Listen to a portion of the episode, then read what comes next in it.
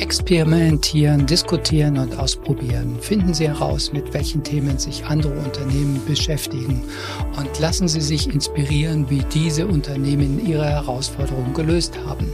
Der DigiKitchen Podcast moderiert von Thomas Kalker.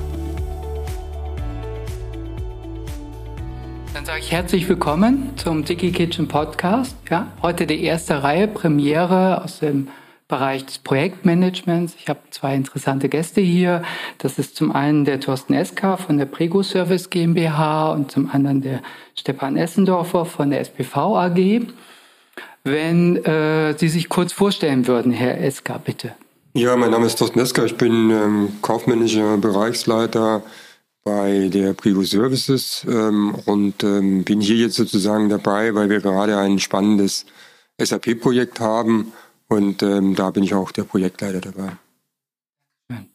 Ja, mein Name ist Stefan Essendorfer ähm, von SPV AG. Ich bin Senior Consultant und bin hauptsächlich bei den Themen Projektmanagement, Cut-Over-Management und Testmanagement in Projekten tätig und äh, bin äh, zusammen mit Thorsten Esker jetzt bei dem spannenden SAP-Projekt mit dabei als Cut-Over-Manager und Testmanager und äh, freue mich heute auf den Podcast und auf spannende Fragen und spannende Antworten. Ja, sehr schön, vielen Dank. Ja, äh, spannende Frage. Unser Podcast heißt DigiKitchen und daher die obligatorische Eingangsfrage. Herr Essendorfer, was verbinden Sie mit Küche? Gutes Essen, coole Getränke, coole Gespräche und ähm, ja, dann auch viel neuen Input aus den Gesprächen. Dankeschön. Herr Eska, was ist Ihre Verbindung zur Küche? ich verbinde die Küche eigentlich, dass da die Kaffeemaschine steht und dass es da Kaffee gibt, äh, weil ich doch relativ viel und gerne Kaffee trinke. Und dann sonst ähm, halte ich mich eigentlich bei der Küche etwas fern. Da gibt es andere, die können das besser. Aber ich kann mich jetzt hier dem, dem Stefan anschließen, dass es dann auch wichtig ist, weil es ein sehr kommunikativer äh, Ort ist. Und es macht auch Sinn, da jetzt einmal auch im betrieblichen Umfeld dann in der Küche sozusagen zu stehen. Ja. Vielen Dank. Also es ist genau auch so unser unser Ansinnen. In der Küche finden die besten Gespräche statt und genau das wollen wir halt heute hier auch machen. Und äh, Herr Esker, Sie hatten schon gesagt, Sie hatten ein Projekt, ein SAP-Projekt. Vielleicht können Sie ganz kurz mal schildern, worum ging es in dem Projekt? Was waren da so die Inhalte? Ja, also das ist ähm, noch ongoing, um es mal so zu sagen, also wirklich live aus dem Projektleben sozusagen. Also die, die Prego ist ja ein Systemhaus ähm, sagen im energiewirtschaftlichen Umfeld. Und ähm, hatte sagen wir, aktuell bei einem seiner Gesellschafter das SAP-System und man hat sich schon lange mit dem Gedanken beschäftigt, ein eigenes SAP-System sozusagen für die eigenen Belange einzuführen, hat da eine Vorstudie gemacht.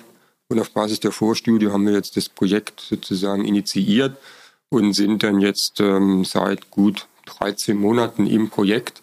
Mhm mit einem gewissen Vorlauf von drei bis vier Monaten. Also wir sind 21 gestartet und sind jetzt gerade noch in der entsprechenden Phase. Okay. Herr Essendorfer, was waren denn so Herausforderungen in diesem Projekt aus der Sicht der SPV?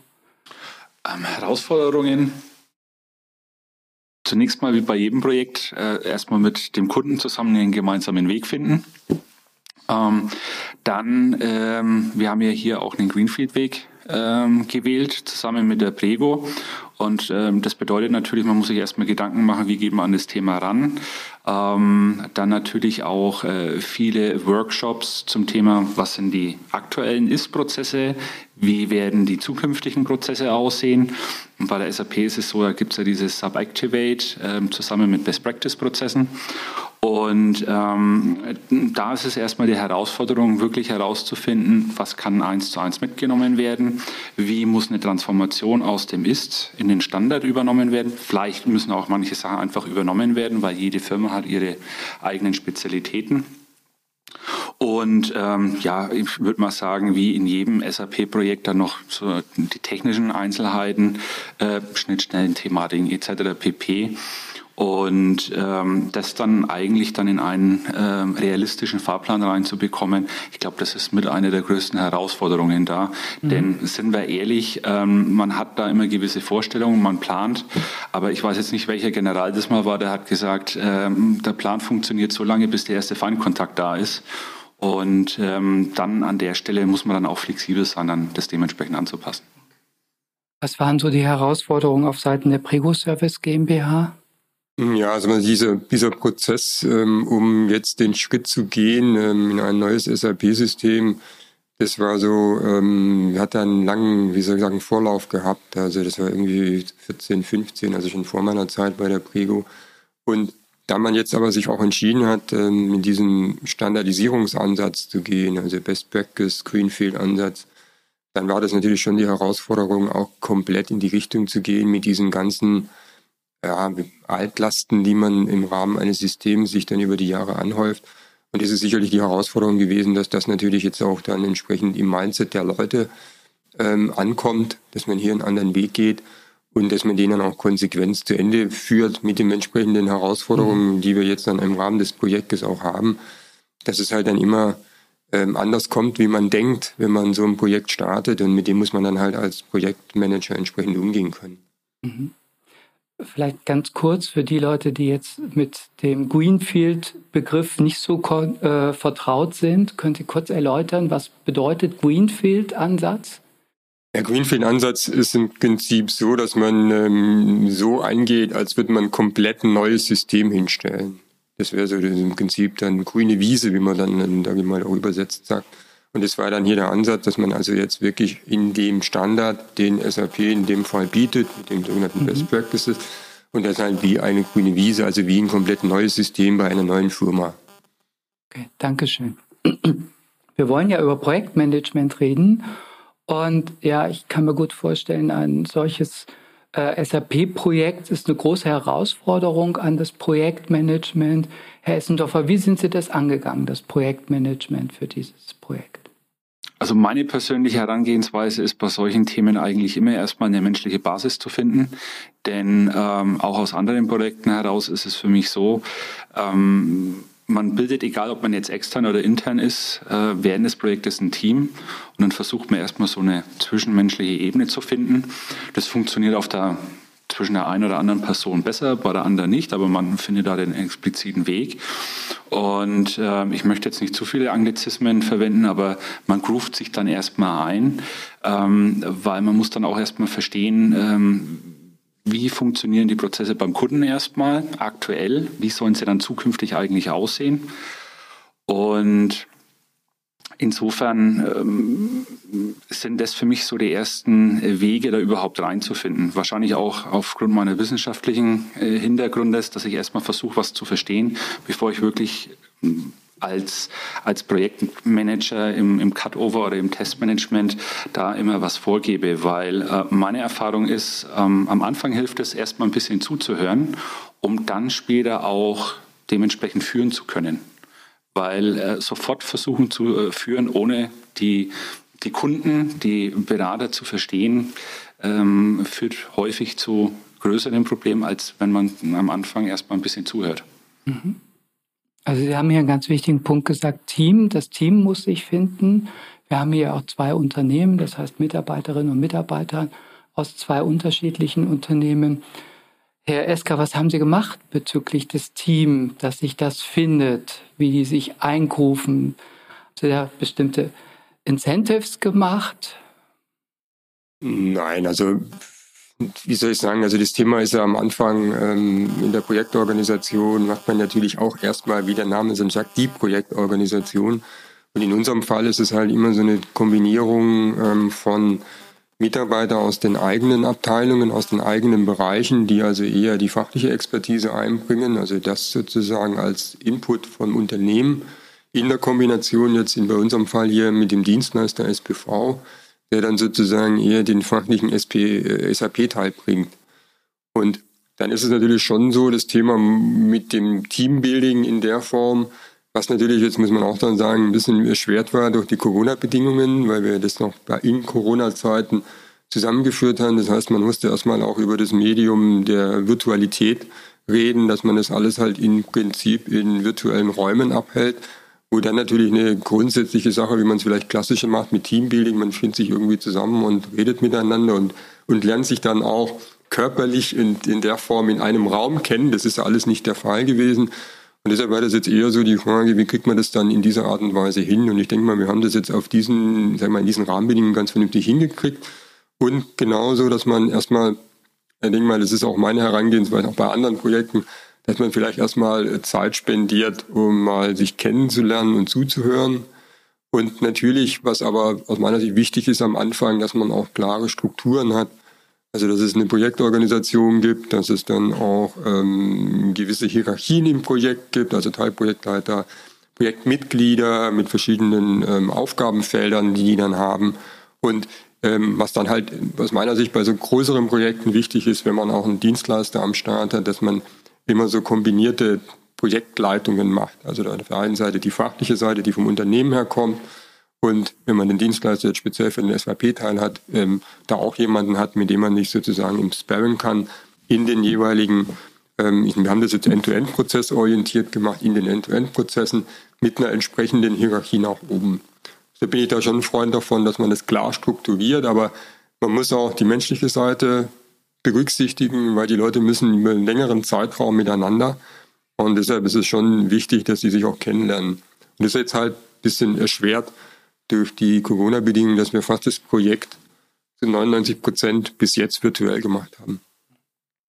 Sie hatten es ein paar Mal angesprochen, längeren Zeitraum. Also das Projekt hat eine ziemlich lange Laufzeit.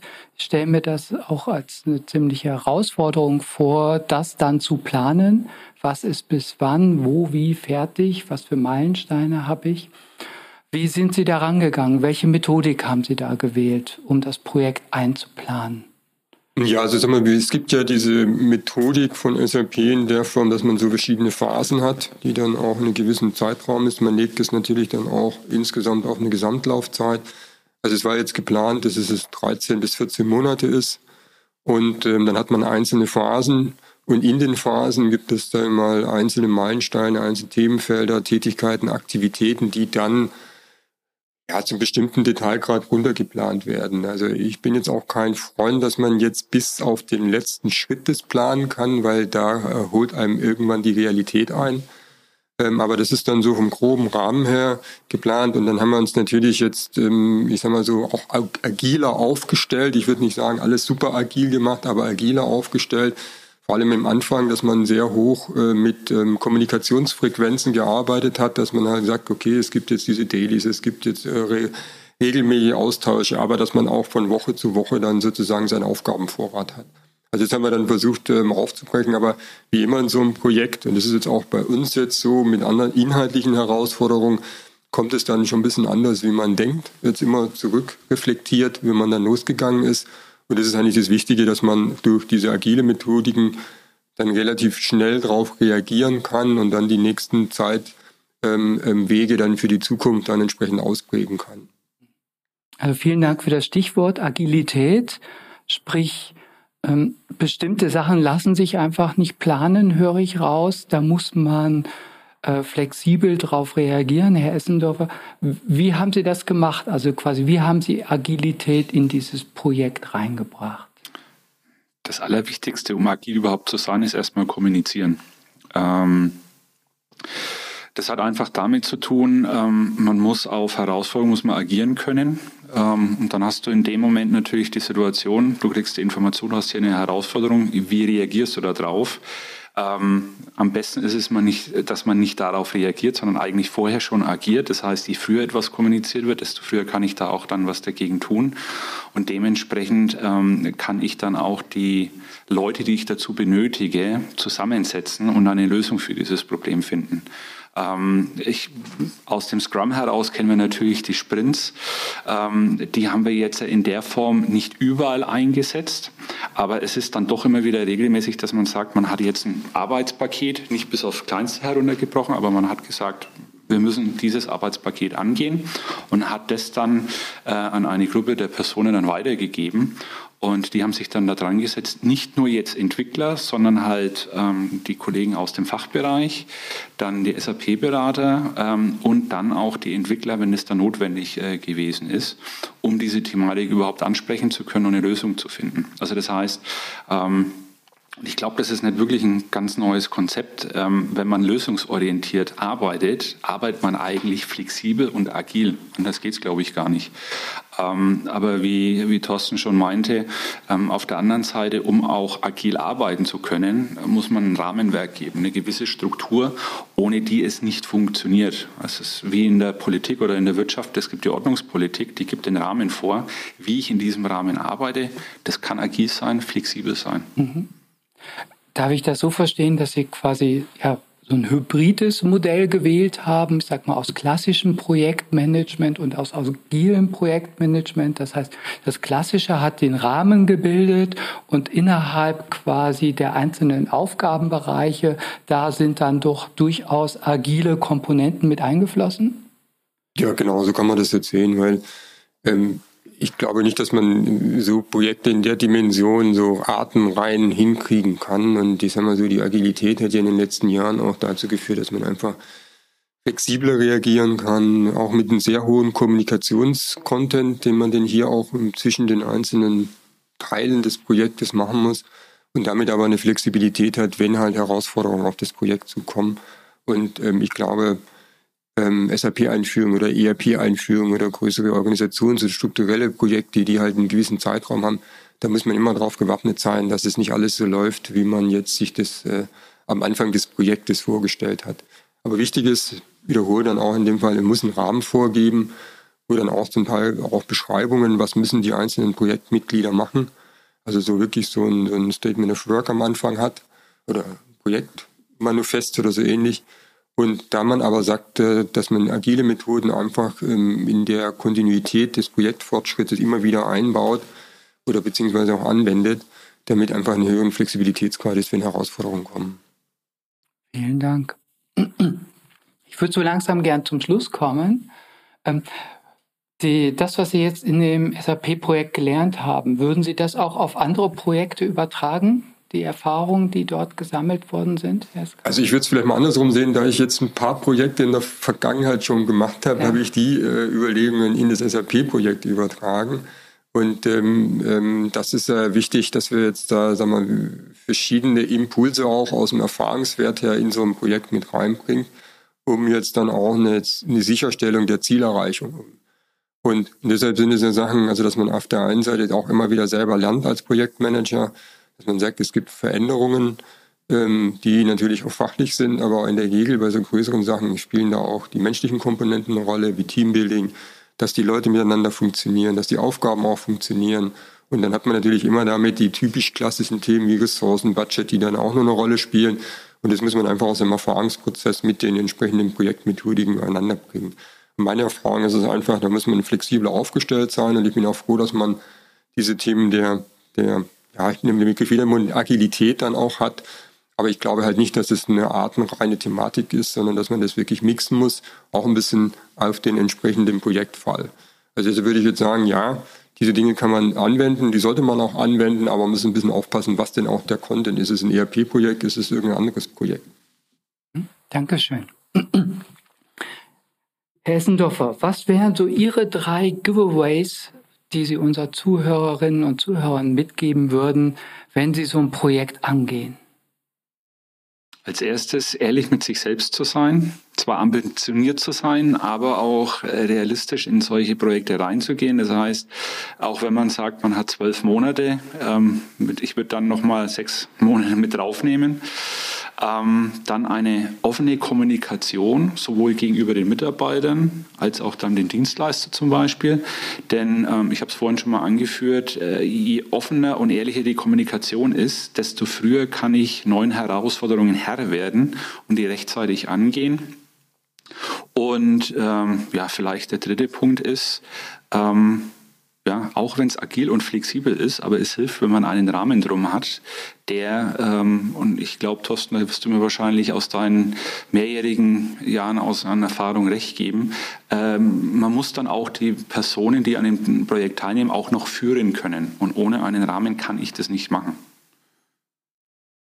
SK, Ihre drei Giveaways. Ja, also ähm, ich denke, das knüpft jetzt an dem, was Stefan sagt. Also wenn man in ein Projekt reingeht, muss man schon die klare Struktur irgendwie als Projektverantwortlicher haben. dass es sagt, es gibt verschiedene Rollen, es gibt verschiedene Dinge, die man in den Teilprojekten erreichen will. Und das Bild sollte man relativ klar am Anfang vor Augen haben. Und ähm, der zweite Punkt ist, man sollte als in das Projekt, vor allem größere Projekte reingehen, immer mit dem Hinterkopf, das wird nicht so kommen, wie man denkt, sondern dass man da sagt, man muss einfach flexibel und offen sein in der Kommunikation mit den Leuten, in dem, was sich von den Sachständen entsprechend ergibt um dann anschließend auch flexibel zu reagieren. Also eine gewisse Offenheit und auch eine gewisse Gelassenheit, die man dann an den Tag legt, ähm, weil es nichts führt, wenn man jetzt übertrieben Hektik an den Tag legt. Und die dritte Sache ist, dass man natürlich das Team immer wieder involviert hat. Ähm, ich bin auch ein Freund von offener Kommunikation, so wie jetzt Stefan auch schon sagt, weil es hilft nichts, jetzt, ähm, sag mal, irgendwas totzuschweigen oder irgendwelche Dinge dann nicht offen auszusprechen, wenn es auch Kritik sind, ähm, wenn es auch positives Feedback ist. Weil ich glaube, das ist ja extrem wichtig, dass die Leute auch wissen, was sie tun, aber auch, ähm, ich sag mal, Rückkopplung bekommen, wenn es mal nicht so gut läuft, aber auch im Erfolg teilhaben. Und man kommt ja mit so einem Projekt nur zum Ziel, wenn alle vernünftig in ihren jeweiligen Aufgaben auch entsprechend diese erfüllen. Wunderbar. Herr Eska, Herr Essenhofer, vielen Dank für das Gespräch und den Einblick in das Projekt und die Giveaways. Ich hoffe, das bringt einen großen Mehrwert für unsere Zuhörer. Dankeschön. Gerne. Danke Ihnen. Dankeschön. Das war unser DigiKitchen Podcast aus der Reihe Projektmanagement. Wenn Sie Fragen, Wünsche, Kritik, Anregungen haben, dann schreiben Sie uns. Wir freuen uns auf Ihr Feedback. Besuchen Sie uns auch auf unserer DigiKitchen Homepage. Dort können Sie auch die anderen DigiKitchen Podcast-Serien einsehen. Mein herzlicher Dank geht an mein Team, Vanessa und Mario von Interlink Innovation, die mich bei der Aufnahme und bei der Organisation des DigiKitchen Podcasts immer unterstützen.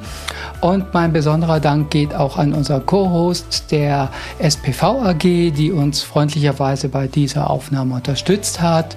Allen voran der lieben Barbara Klaus, die zum Zeitpunkt der Aufnahme in Neuseeland weilt und die uns im Vorfeld ganz, ganz toll unterstützt hat.